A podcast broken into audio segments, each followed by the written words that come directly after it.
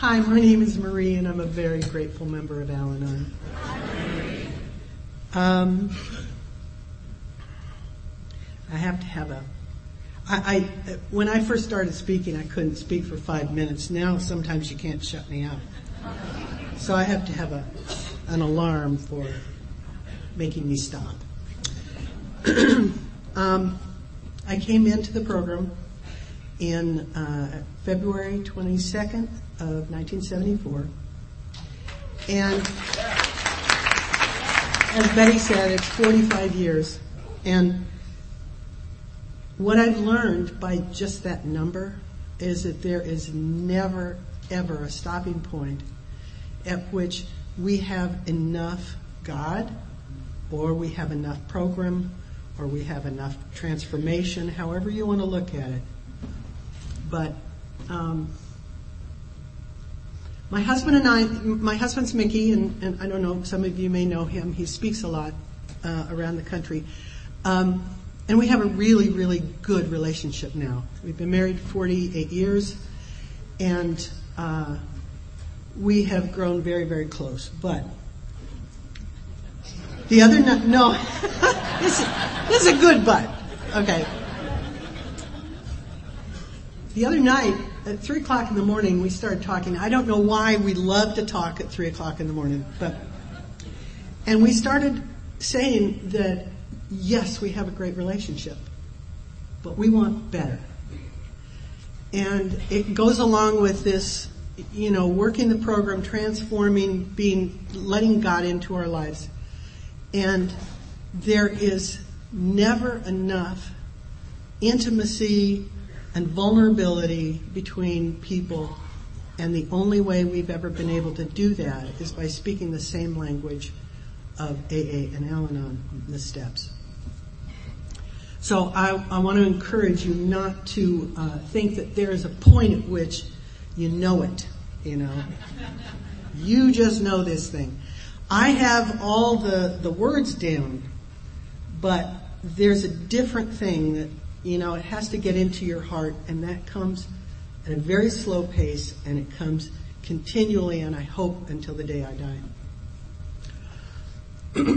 I was born in Indianapolis, so I'm a Midwesterner. I feel very comfortable being here in the Midwest. Um, and I was born of a normal family. I didn't have alcoholism in my family. Hold on.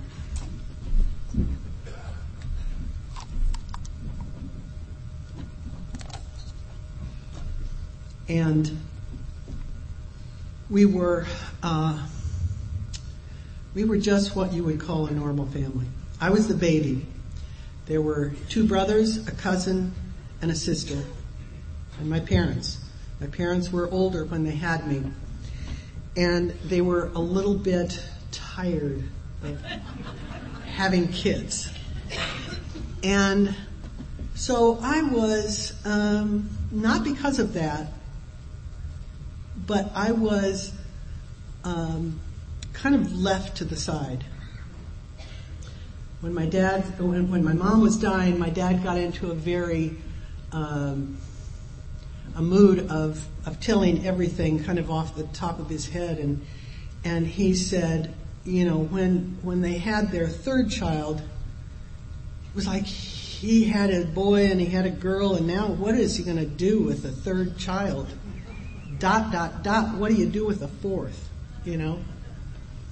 So, I learned or I intuit two principles because we do live by principles. Whatever those principles might be. My principles happen to be run or disappear. And so I found it very um, self-protective, very comfortable, uh, very successful to run or disappear. So my brothers and sister found it a great sport to tease me and to make fun of me. And my nickname from the time I was very small was Elephant. And uh, the reason wasn't because I was fat, because I was just a normal kid, but uh, my my uh, my brothers and sister had really normal noses, you know, like these little teeny tiny pug noses, and I have this awesome nose. and so um, that was their that was their way of loving me, I guess. And so I was called Elephant, and um, it was tough. Not that's not the worst, you know, teasing that anybody's ever had, but you know, for me, I was a very, very quiet, very private, and very scared little girl. I remember um, when I have a picture of my growing up time. We had a very large house, and I was in the uh, the extra wing of the house. And I remember sitting at the top of those stairs and the family was down in the living room laughing and watching TV or doing something. And I was separate. I was totally separate. Now this is a normal family. This is not like an alcoholic family. You know, I was just separate. And I didn't have the capacity to, to connect with people. And uh, so, going along, my, my, my father was a very, very strong personality, as were my uh, brothers and sister. Very, very strong personalities. And I wanted to disappear. I wanted to be a shadow. So that was my, one of my tools. Um, went through, when I got to high school, um, my, my, uh, running and disappearing, but my running, I, I think I coined the name ghosting because I would have somebody interested in me and I might go out with them for a couple of times or whatever, and then I would just disappear. They would never hear from me again. And I did that and, and it, it just seemed like absolutely reasonable to me. You know, don't confront a person about, you know, I don't want to be with you anymore or anything like that. Just leave. So I, I really got very good at that.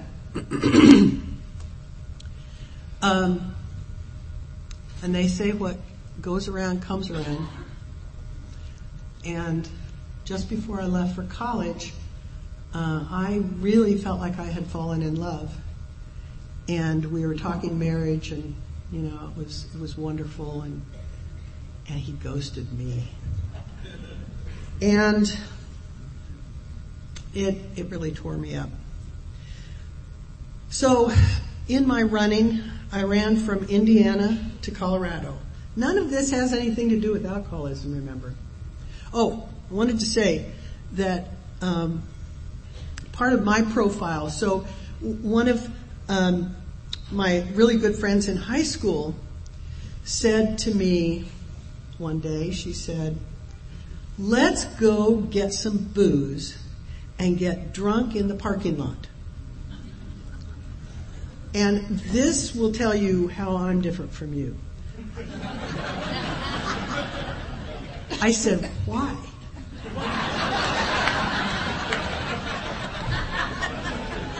Makes no sense to me. Why? You know? But I ran and I ran to Colorado. And my solution sometimes is change everything, you know, throw everything out and become a new person. So that was in uh, 66 and the rule was you had to take drugs. Drugs, sex, and rock and roll. Okay.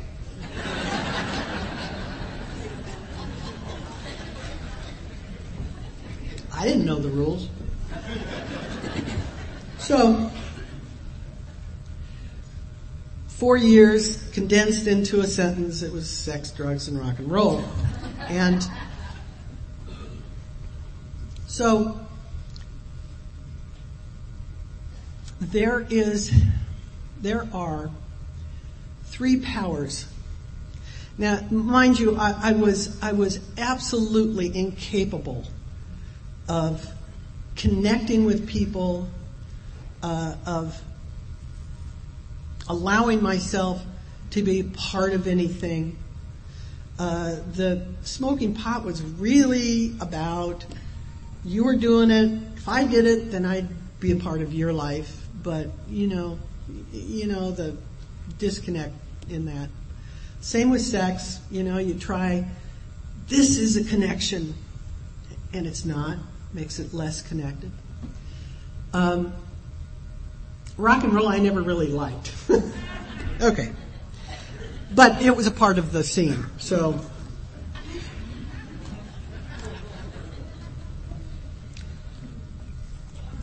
So this is, and the, the three powers that will knock you off your horse and turn your life upside down.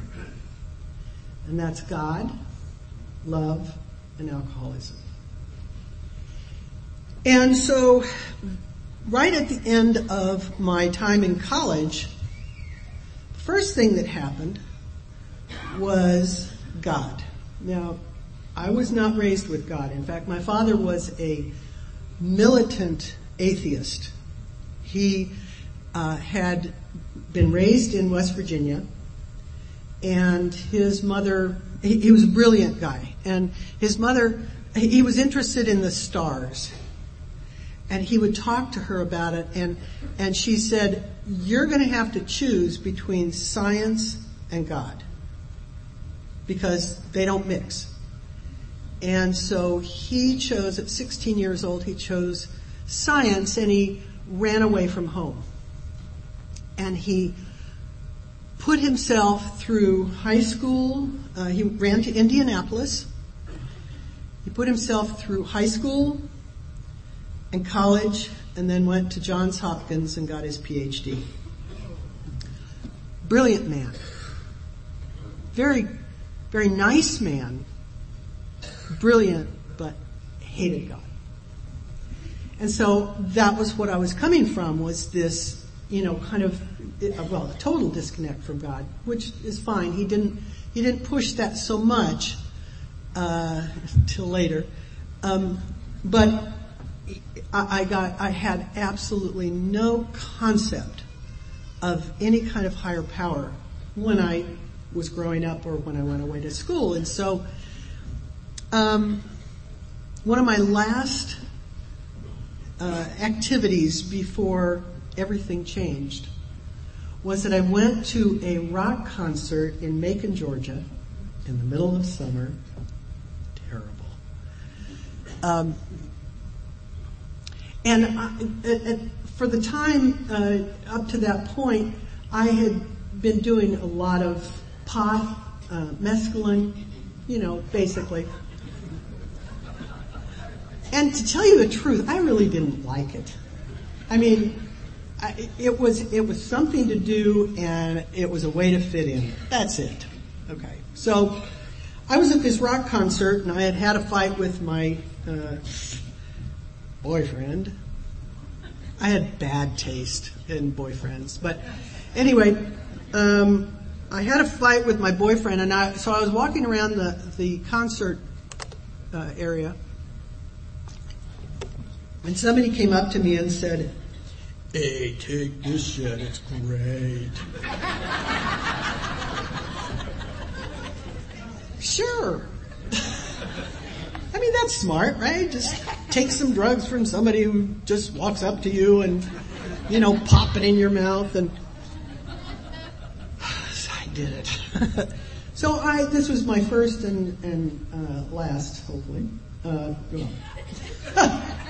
experience with acid. So, so I, I took it and I went out into a field and sat down I guess I was out there for 10 hours or something. I, so what happened was, mind you, I have absolutely no concept of a higher power, except that it's, it's really a stupid concept that very poor people, you know, bring into their lives to make them feel okay about being poor. That's what my dad thought. And so, so this huge hand comes down. And it unzips my head. Opens it up, washes it all out, puts it down, zips it up again. Says, don't do this anymore.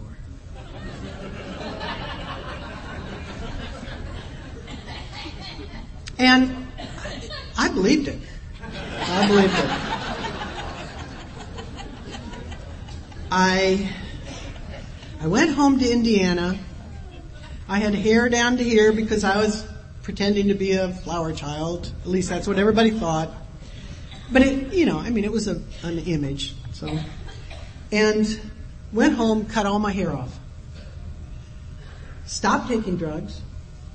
Went back to Denver for my last semester of college. And everything changed. So that was the God power coming in for the first time in my life. Now comes love and alcoholism to push me off my horse. And like I said before that, I would run or I would hide.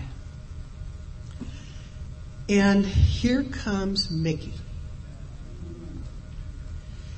And I, he was a folk singer and I was a, a uh, waitress uh, across the hall in a different restaurant in a hotel that just had a hallway between the two. And so I would go over there and listen to him sing. And he would come over to our place and have a drink, whatever.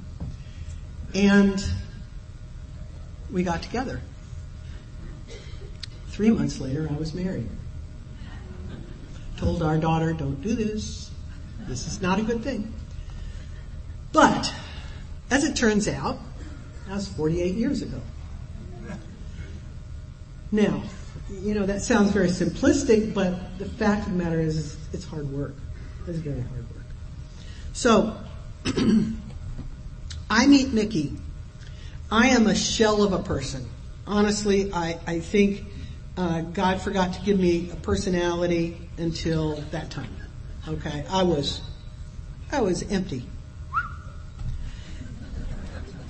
And he comes into my life and, and whereas every other guy that I had hooked up with, I, I couldn't have cared less. And so, you know, walking away from them was really nothing. Okay, so, but Mickey took me by storm. He had passion where I had none. He had commitment where I had none.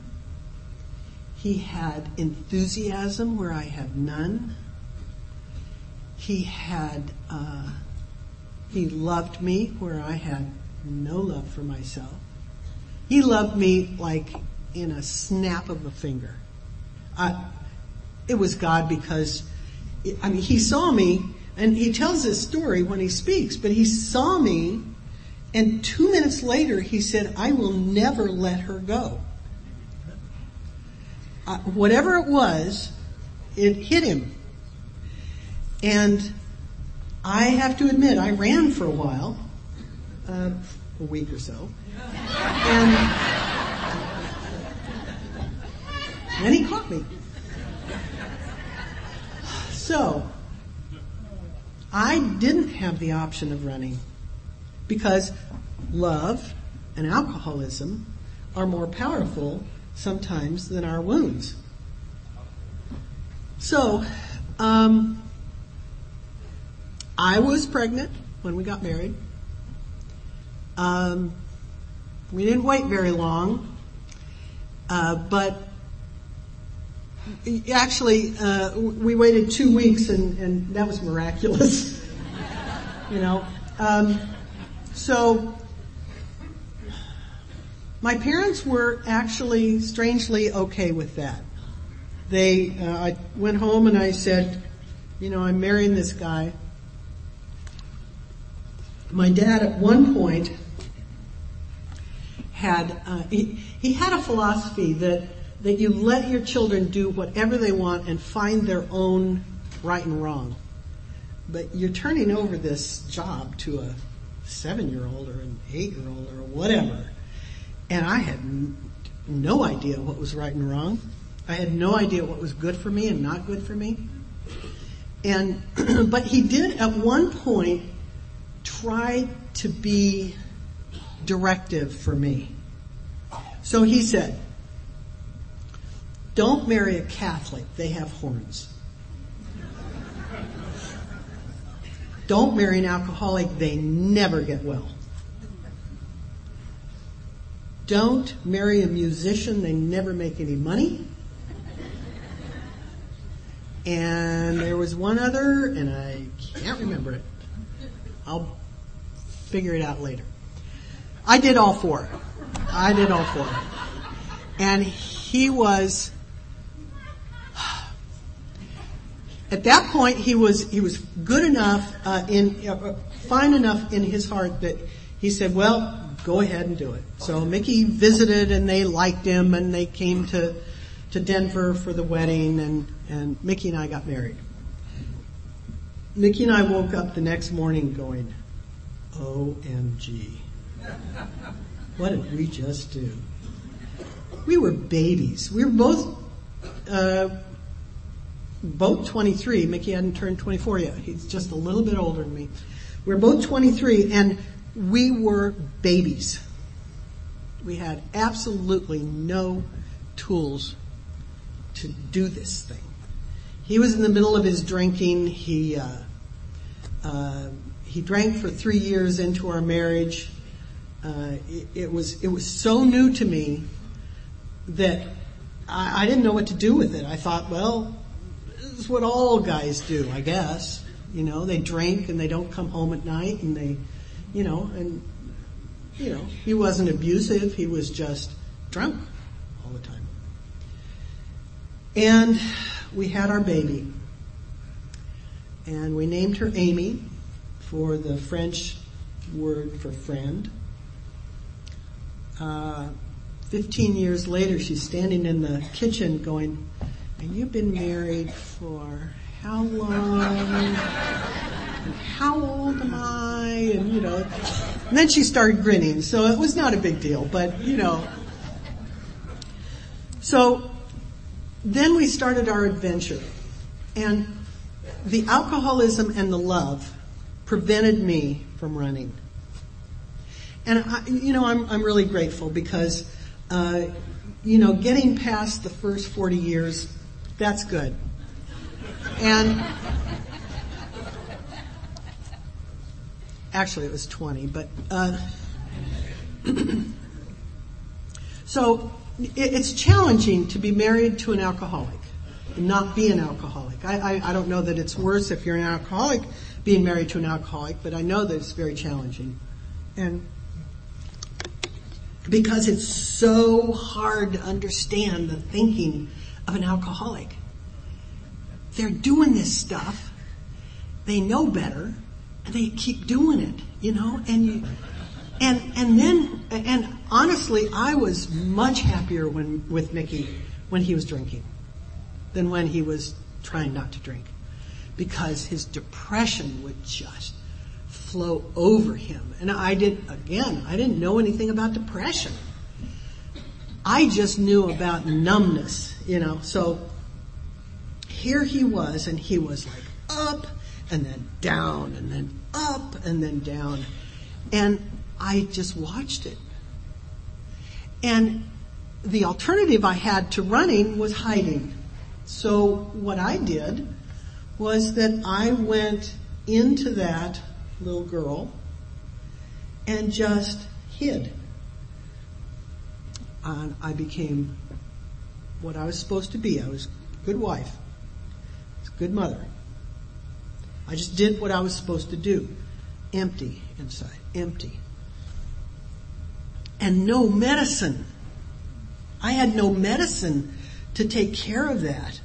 Uh, you know, oftentimes when we talk, you know, AA to Al-Anon, we say, you know, our, our diseases are very, very similar. Um, they're not the same. They are not the same. But the Al-Anon has no medicine.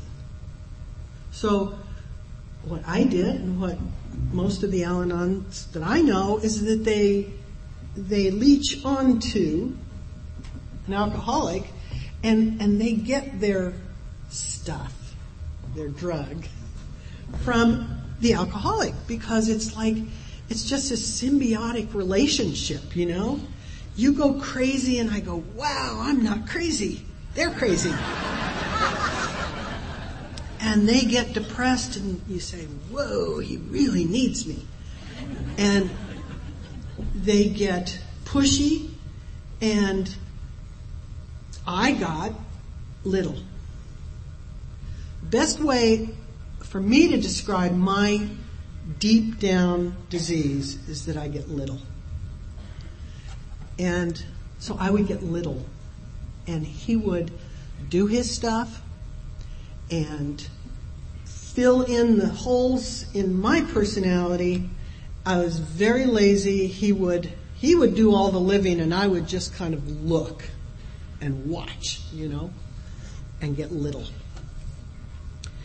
So, um, three years into our marriage, we're saying, maybe we should commit you to the nut house.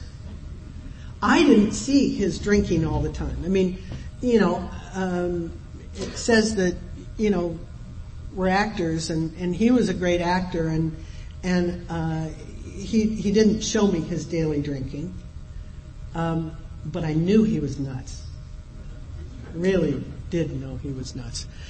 And so we were talking about committing him and, um, one of his, um, high school friends, uh, the wife came over one time because I guess I was babysitting for her daughter or something. And the wife said, oh, you know, Mike is, uh, hiding in the basement now. He won't come out. I have to take his food down to him in the basement. What? She says, yeah, he's totally insane and he's, he's hiding and he's doing this and, and, and, uh, and, and Mickey's listening to this and he, because it was one of his old drinking buddies, you know, and, and it's, it's kind of a mirror for him. And somehow that got him thinking, and this, this wife had gone into Al-Anon and, uh, was giving us some of the stuff she had learned, you know, about dry drunk and, and, and Mickey had kind of tried off and on to, to not drink so, but he was crazier than when he was drinking so, you know, he was asking about dry drunk and all this. And she, he said, where did you learn this? And she said, in Al-Anon. And so it kind of got the, the wheels turning and, and, um, I was also babysitting for a, a friend, uh, for her daughter, and she would come over and she would tell me that she was in Al-Anon, or she she said she was in this group, and it was really cool because uh, it was free, and we were really poor, and it was free, and you got to sit there and be with people and talk about stuff. And uh, but the only problem is you had to qualify by having a friend or family member uh, with alcoholism. And I'm like, well, my dad didn't drink, and my brothers didn't. I'm, I'm trying to find an alcoholic so that I can qualify for this thing. And I, I mean, I'm really searching my head. So I went to a, an art class one night, and, and when I came home, Mickey said, I have called Alcoholics Anonymous. I was like, what? I mean, it really it did not occur to either one of us that alcohol was the problem. But he said, I've called Alcoholics Anonymous and they're going to come over. And I'm going, I can qualify now. I can go to these cool meetings and, and have friends again. Cause I, you know, I didn't. And so they came over and the first thing that the guy said was, I just want you to know you're just as sick as he is. And it was really weird. I mean, I'm so sane. I'm, I'm like long suffering. I'm kind. I never tell the truth. I'm absolutely doing my roles the way I'm supposed to do them and I'm just as sick as he is. He said, so you go to Al-Anon and I'm saying, yeah, I qualify and that's great. And, and so we started on this trip. Um, I am really grateful that it never took a hiatus. We've been in. Mickey was at his first meeting the next day. I had to wait a week to go, so he's held that over me for 45 years. He's been in longer than me, right? You know, so he knows more. so, anyway, um, I went, and these these meetings were really cool because people cried and they talked and they, you know, and it was like it was it was like watching Mickey, you know, it was like you know these people could could do this stuff and I would watch them and it it didn't it touched me but it didn't make any sense to me. And so finally, well, just like Tara was saying, I started sponsoring, right? I, I wasn't doing the program, but I was sponsoring, you know, and I was, I was patting people on the head saying, oh, I'm so sorry for all this stuff you're going through, you know, I mean, that was my sense of how you sponsored. And I am truly, truly a slow learner. So at seven years into the program, it occurs to me that I don't know anything about anything. Now the preparation for that was that I um, I had a sponsor. I've, I've had no, numerous sponsors, all of who left the program, which made me very nervous because you know what am I doing that they're leaving the program after they sponsor me? So, and they were all named Judy, every one of them. Judy, Judy, Judy. So, but the second Judy said to me when I was two years into the program, she said, um, now, there's a rule in Al-Anon, and of course I don't know that there's not a rule in Al-Anon, that at two years you have to sponsor an Alateen group.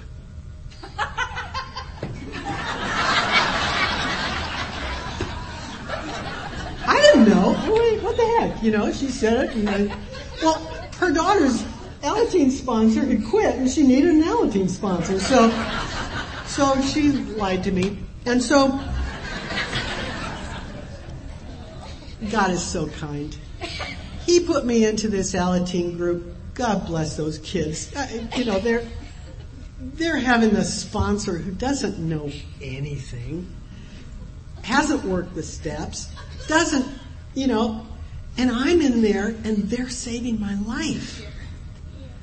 And I, I was doing that for about 15 years and they are saving my life because I, I never had that, it was like emptiness. My growing up was emptiness. And they're filling in the teen years and the preteen years. And, and I'm getting to be a child. And they're, Alateens are, are magic. They have none of this, you know, well, I'll look good or act good or, you know, uh, they have none of that facade at all. They just are raw. and they'll say what they're thinking. And they'll say, you know, God is an SOB or they'll say whatever, you know. And, and they saved my life. One of the kids in that first Alateen group, I'm sponsoring as an Al-Anon 45 years later, 43 years later. What a blessing. So, I go in and I sponsor this group. They saved my life and at seven years I'm going, I don't know anything. I patted my sponsees on the head and said, go find somebody who can really sponsor you. I'm going to fall apart now. So, I fell apart, but not, you know, not technically. I, I just absolutely, we have a set aside prayer and, and I hesitate to say that because, because at that point I did unbeknownst to me, I did the set aside prayer. Everything was gone. Every belief, every uh, tactic, every everything was gone. I couldn't I couldn't function in the program except to sit there and listen. And it was absolutely new. And I would cry through the meetings, especially eight and nine, um, which should have told me something right there, but um, I just listened. And I started getting, see, I, I'm, I'm a, a good mimic. So, um, Mickey at this point, um, had a relationship with God. And so it made sense to me that I would mimic his relationship with God. It made total sense that, that, you know, I would I would do what somebody else did to get the same result, except that I was pretending and I was acting and I was, you know, um, I was not doing it truly. I was just there. And I realized it, it was not going to work for me. It was not going to get into my heart. It was not going to heal me. It was not going to transform me. And uh, fortunately, the, the people that I talked to at that point, they said, You're falling apart is because you have started doing this work, not because you didn't. Because uh, if I didn't, I would stay the same person I had grown up as. So, so into the program. Um, my finding God was was an interesting thing because, you know, I had such prejudice against God as I was growing up. So my very first experience with God, uh, they had said in the in the meetings that if you don't know what to do, pause and ask God for the right thought or action. So Mickey had all the words of the program, you know, the rap. So he could, he could take whatever he wanted to do and, and, and justify it and back it up with the, with the, the big book. So he came home one time and he said, Bree, he said, you are a really bad housekeeper. And your housekeeping practices are threatening my sobriety. and I have to leave.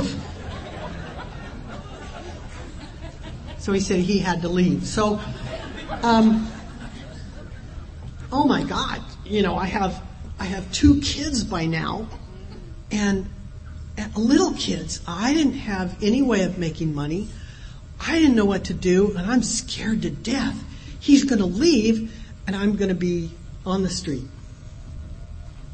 That's my first reaction.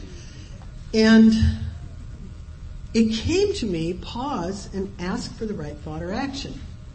So, okay, I don't even know if there is a God. But if there's a God, give me the right thought or action. And we were sitting kind of knee to knee and I said, Mickey, I'm so sorry you have to leave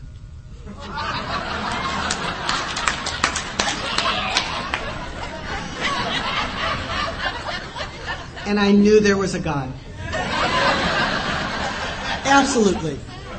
Absolutely. That didn't come from me. That did not come from me. His jaw dropped, he never went anywhere.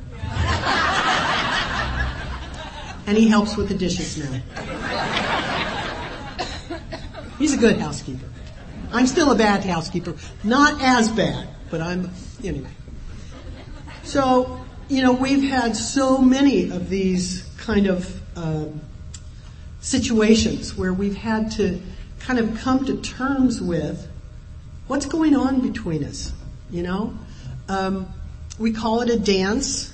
Uh, you know, he comes home and he says this. I have the same reaction. I do this. Then he reacts to that and he does that.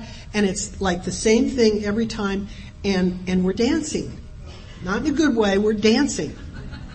And the really cool thing about the program is that you can address that. And we would say, okay, let's talk about the dance. What are you doing? What, what's going on inside of you? How is this happening inside of you? And then he gets his voice and then he says, what's going on inside of you? And then I get my voice. And then we pray. And this latest thing where we've decided that we really need more intimacy with each other, we don't go to, well, let's get a counselor. We don't go to, well, okay, let's uh, start golfing together, or you know, we go to God. We say, God, we have no idea why there's still this little barrier between us. You know, it's not big, but it's enough that we want more. God, what do we do without managing? That has been the reason why we're still married 48 years later, is because God is the author of the solution. And we know that. Um, if if we thought we were the author of the solution and and and the, that uh,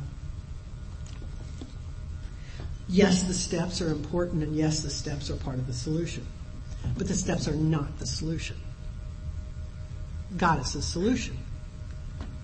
Allowing God deeper into my life and Mickey allowing God deeper into his life is the solution. So at 12 years in the program, Mickey decides he's going to leave. And we had, what we had done, uh, what I had done, some of these are new, new understandings some of them are old, but some of them are new. I had taken the, the route of hiding. Okay, so I don't know what to do with this very intense, intimate relationship. So I hid. And the way I hide is that I find a role or two or three or four and I just do the role. I am good wife, good mother, good Al Anon member, good whatever. And I could play those roles, but they were just, you know, they were this deep. And underneath, I'm alone and scared and little. And I had retreated. He was a a powerhouse that I didn't know how to control or deal with. And yes, he still had depression and yes, he still had anger. Not horrible anger like he did when he was drinking, but he had, he had stuff that just really intimidated me. And so I'd get little. And when you get little, you disappear. So he's dealing with a ghost. He's dealing with a, somebody that's not really there. He kept saying over and over again, he said, I just want to know you. I want to know what's happening in you. And I couldn't go there. I couldn't get there. First of all, I didn't know what was me and I couldn't share it. And he was getting more frustrated and I was getting more frustrated because, you know, we're coming at each other and, and we don't know how to solve this problem. So he left. I help him set up his house. I am an Al-Anon, you know. You know, I got the sheets and the bed covers and all that stuff, you know, and I'm setting this house up for him. And we had decided we would stay uh, separated for six months. And um, after a few weeks, we realized that we had um, begun to make the problem the other person, you know. I'm little because you're so intimidating. Uh, he was saying you're removed because you're so stoved up. Uh, you know, I'm angry because I'm I don't have a relationship here. I mean, you know, we're it was all finger pointing. And we separated, and we still had the same stuff. So um, we started dating each other, and that was awkward. really awkward. First date, you know, I'm sitting there like, hello, my name is Marie, and he's like, you know, and he's burning the dinner, and he's, you know, it's it's just weird. We got past that, um, and in six weeks, we he he said, I really want to come back. And miraculously, I said, there are some things that I really need if you come back. And he said, there are some things I need if I come back. And we began to get honest with each other, uh, which was what was missing before. So we got back together. We have been back together. Mickey says except for six weeks for bad behavior. And honestly, I don't know if we know whose bad behavior that was. You know? I mean, I would love to say, you know, oh yeah, he was just a, a dry alcoholic, you know, acting terrible. But it, uh, there were so many things inside of me that I wouldn't be able to live with them. You know, I, I um, there, it is not, it's not a matter of finger pointing. It's a matter of this Al-Anon AA dance or alcoholic codependent dance. I don't know how to call it exactly. But we were doing that. And since then, there is something, there is a commitment. We didn't have time to make the commitment in the, uh, when we first got married. We had only known each other three months. We didn't know each other at all. And, and so now we knew each other 12 years later. Are we going to commit to each other? We did. And that was really a, a turning point for us. So, coming to believe and trust in a God uh, it is is a problem for most of us, I think. And as Daryl was saying, you know, it's, it's, it's not about, I know there's a God. Yeah, that's an easy one. Uh, the, the, the visual that I have been told about, you know, uh, if you're on a tightrope uh, above, you know, many stories, and and you look at the tightrope and you say, yes, I know I can get across there, uh, and even faith is you, you start going across. But trust is getting in the wheelbarrow with somebody else taking you across. That's trust. So, the really, really cool part about alcoholism is that you're forced to get in the wheelbarrow all the time Maybe not all the time, 95% of the time. And so we're, we're up against a wall and, and we talk a lot in our family about God speaks in walls, brick walls, because he stops us. He says, hey, what are you doing? You're really screwing up. And you get to go, you get to go whichever way you want to go. But hey, I'm over here. And we've had so many times when we've had to make that decision. Do we want to go towards God? Do we want to go away? Thank God we have so far made our decision to go in the direction of God. As far as we know. I mean, you know, you, the big question is, what does God want for me? Well, you know, try. And if he's, if it's the wrong direction, he'll let you know, you know, with a two by four typically. So, anyway, but it's the, it's the attempt and it's the, the desire to follow God's will that I think is honored by God. So, um, I did find a God of my understanding, and uh, and it's not Mickey's, but it's it is and it isn't. It's I I don't have the same relationship with God as my sponsor or as Mickey or uh, I am I have a very very specific wonderful relationship with my God. I have a faith now, and the faith feeds me, and the program makes me available to be fed. Because if I didn't have the program, I think the opening in my heart would still be closed and still be, you know, just totally shut off and little.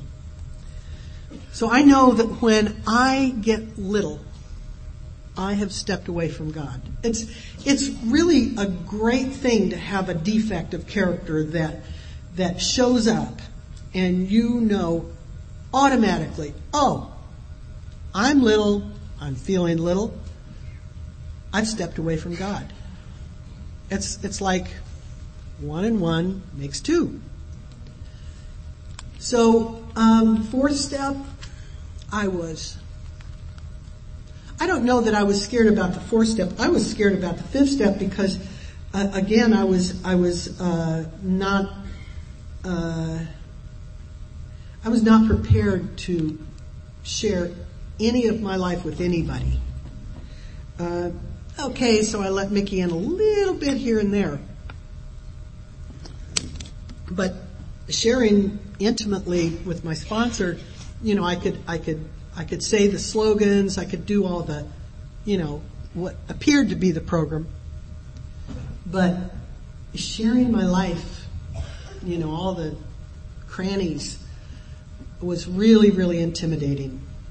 So the first fifth step I did, I think, was, uh, it was significant in the fact that I was willing to do it the stuff that I had written was whatever, you know. And the strange thing is, is that um, the very first um, piece of inventory that I did, and I don't know if anybody remembers their first piece of inventory, but first piece of inventory I ever did was that my sister came to my grade school. She was in high school, and she came to my grade school, and she was mad at me, and she slapped me in front of my friends. And um, I was spending some time with my sister just a week ago, and I said, I said, I was telling her about program steps and stuff like that, which she's really not terribly familiar with. And, and I said, my first piece of inventory was when you came over and slapped me. And it broke her heart. She said, I would never have slapped you. And we start talking and I realized that I have a very active imagination. And that, that, you know, my feeling that she hated me, uh, ultimately, I believe I translated that into her slapping me. And, and we got to talking and it was like, I had never made amends for that. I didn't, I didn't see the harm because I just couldn't stand her anyway, so I wasn't like specifically on that. And so she and I got to like really talk about it. And and I said, you know, the the the other thing that really hurt me when I was young was that I was teased so badly. And she said, yeah, you were teased badly. We had this great coming together. And, and, you know, I would never have said this before, but truth is like nectar. I don't care if the truth is ugly and dirty and nasty, but truth is nectar to the soul. It just, it's like you just breathe easy.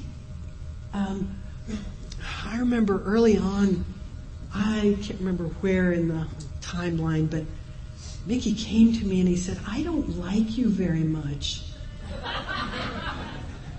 and it was like, I, I can't explain the, the feeling, but it was like, he's telling me the truth. This is, this is so good. There's real truth between the two of us right now. And, and it was, uh, it opened up so much in our relationship to have this truth. So it goes totally against me as my little girl to say truth is nectar to the soul. But I, I have changed. I have changed through this program. This program has has transformed me. I still have a lot of defects. Just ask Mickey. He has a list of them, I think. Of course, I have a list of his too. So, let me see, where did I stop? Six. I went to my sponsor. I was scared to death. I told her stuff, you know, and it was nonplussed, you know, it was whatever. And, uh, and I went on. And, um,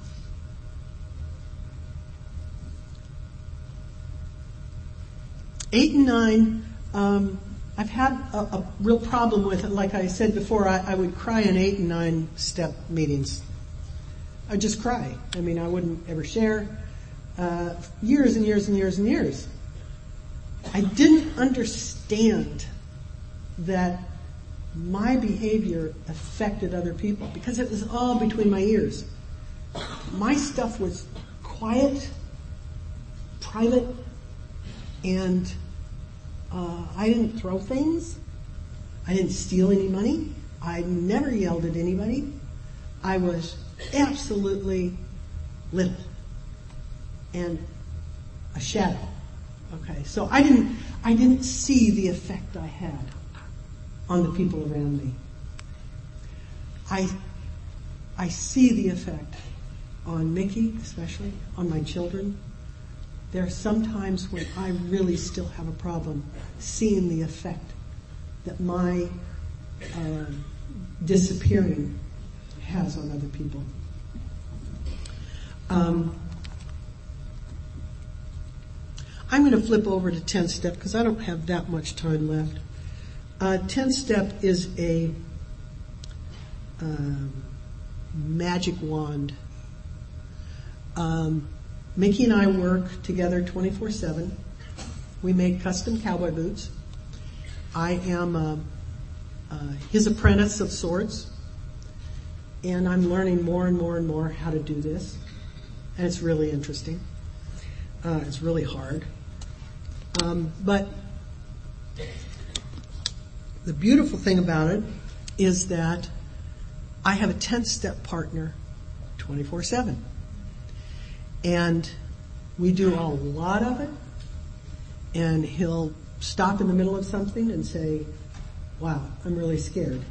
I'm really afraid and I'm da da da da da. I'll do the same thing. Um, you know, just talk to somebody. I'm really angry. I'm really insecure about this and, you know, and, and we do 10 step continually. And, but it is, it is something that, that many people don't understand. They think it's inventory. You sit down and you write about it and, and honestly, I find its power, God's power in the 10th step by doing it immediately when something's happening. Now I meet with my sponsor and I've heard other people say, and I don't typically say this just because it's tradition, whatever. I have a spo- I sponsor, I have a sponsor that I meet with weekly. She has a sponsor that she meets with weekly. On and on. It's very, very important. I took a break from being sponsored for a while. Not a good idea. Um, we believe too many of the lies. You know, we walk around with a million lies and we believe them. And uh, they're not typically very good.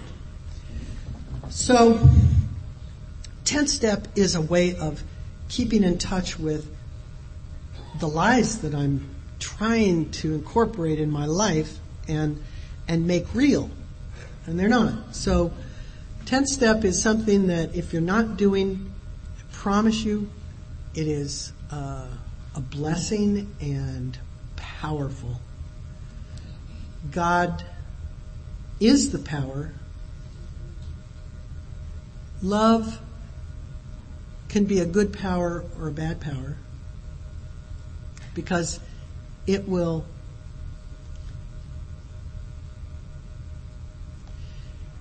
it will fill us up or it will make us disappear.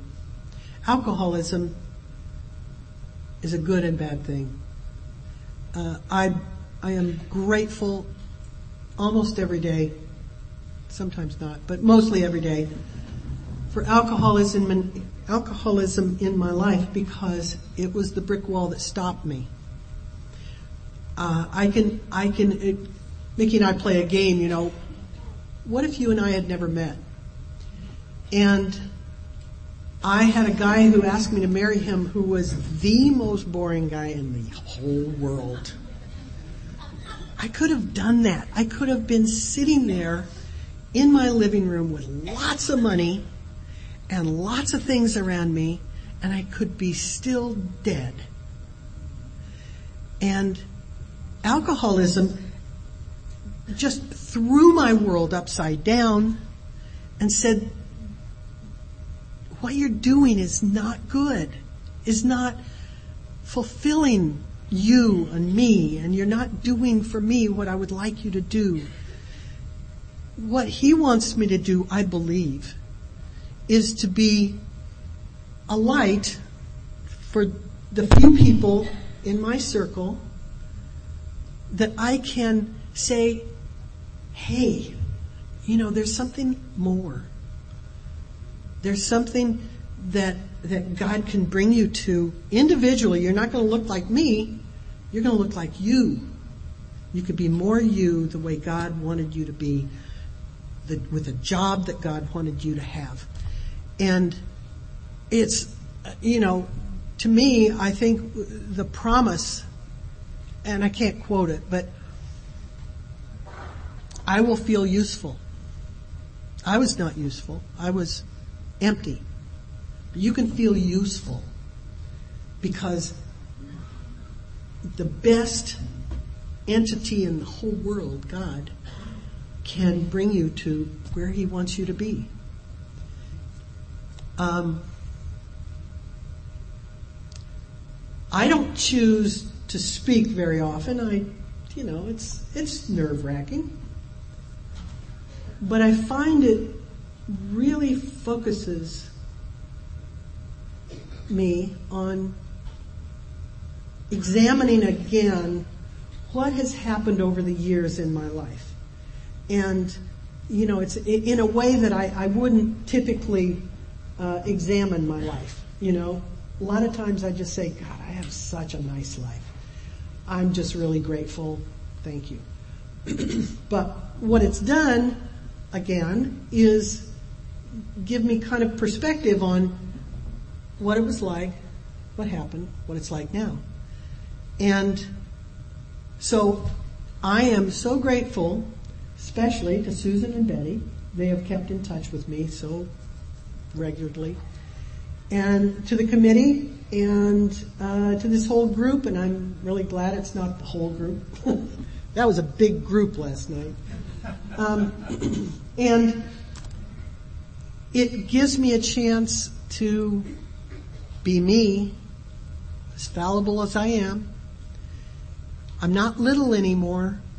I'm not huge, but I'm not little. that is a miracle. So thank you everybody.